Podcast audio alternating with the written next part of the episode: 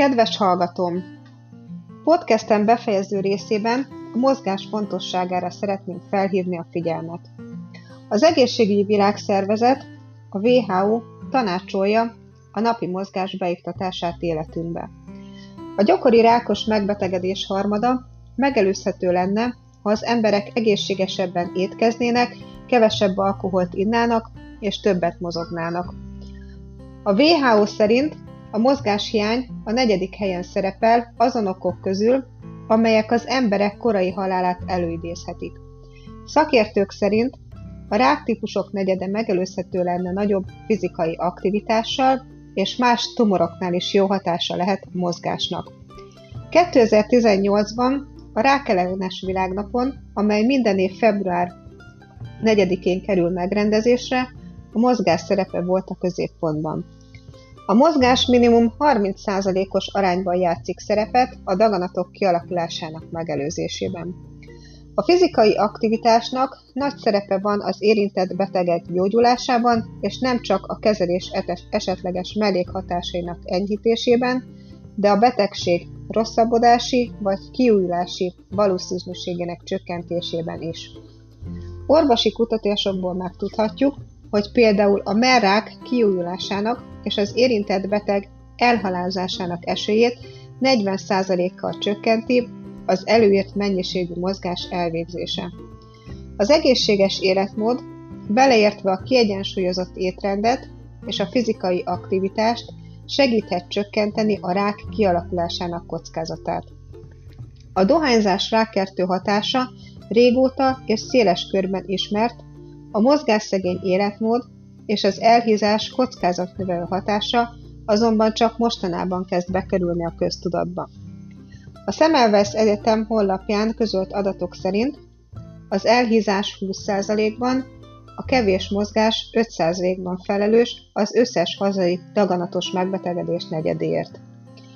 Ehhez jön még a fokozott alkoholfogyasztás 3%-kal és a helytelen táplálkozás 5%-kal, és már is megkapjuk az újonnan előforduló rákos esetek harmadát, ugyanazt az arányt, amennyiért a dohányzás önmagában felelős.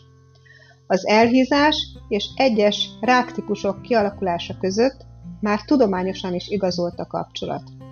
Az elhízás hasnyálmirigy, vastagbél, vese és emlőrákot, illetve a nyelőcsőrák egy bizonyos típusát okozhatja. Egyre több bizonyíték utal arra, hogy a májrák és az epehólyagrák kialakulásához is vezethet. A mozgásszegény életmód a vastagbél, ményak és az emlőrák kockázatát növeli. Dr. György Balázs, az MTA és a Semmelweis Egyetem kutatója szerint az erre vonatkozó tudományos irodalom teljesen új, lényegében csak az elmúlt 3 év során került az érdeklődés középpontjába. Emiatt a vizsgálatok még gyerekcipőben járnak, de a rendszeres mozgás, sportolás rákmegelőző hatása ma már biztos, ezért az Amerikai Rák Társaság ajánlásaiban is szerepel. Epidemiológiai vizsgálatok alapján túlsúly vagy elhízás esetén 10 kg fogyás 11%-kal csökkenti a rák kialakulásának esélyét. Több vizsgálatban bizonyították, hogy a fizikai aktivitás javítja az izomerőt, a kardiovaszkuláris funkciót, az életminőséget, a túlélés javulása különösen azoknál szembetűnő, akik azelőtt nem mozogtak. Azok a betegek, akik a daganatos betegség diagnózisa előtti évtizedben semmiféle rekreációs aktivitást nem végeztek, de a diagnózis után nekiláttak, 25-28%-ban javult a túlélések azokhoz képest, akik továbbra is inaktívak maradtak. A fizikai aktivitás hiánya növeli a túlsúly, elhízás, valamint számos krónikus betegség, például szív- és érrendszeri megbetegedések és cukorbetegség előfordulásának esélyét, amelyek csökkentik az életminőséget, veszélyeztetik az egyén életét. Összességében a daganatos megbetegedések kialakulását sok minden befolyásolja.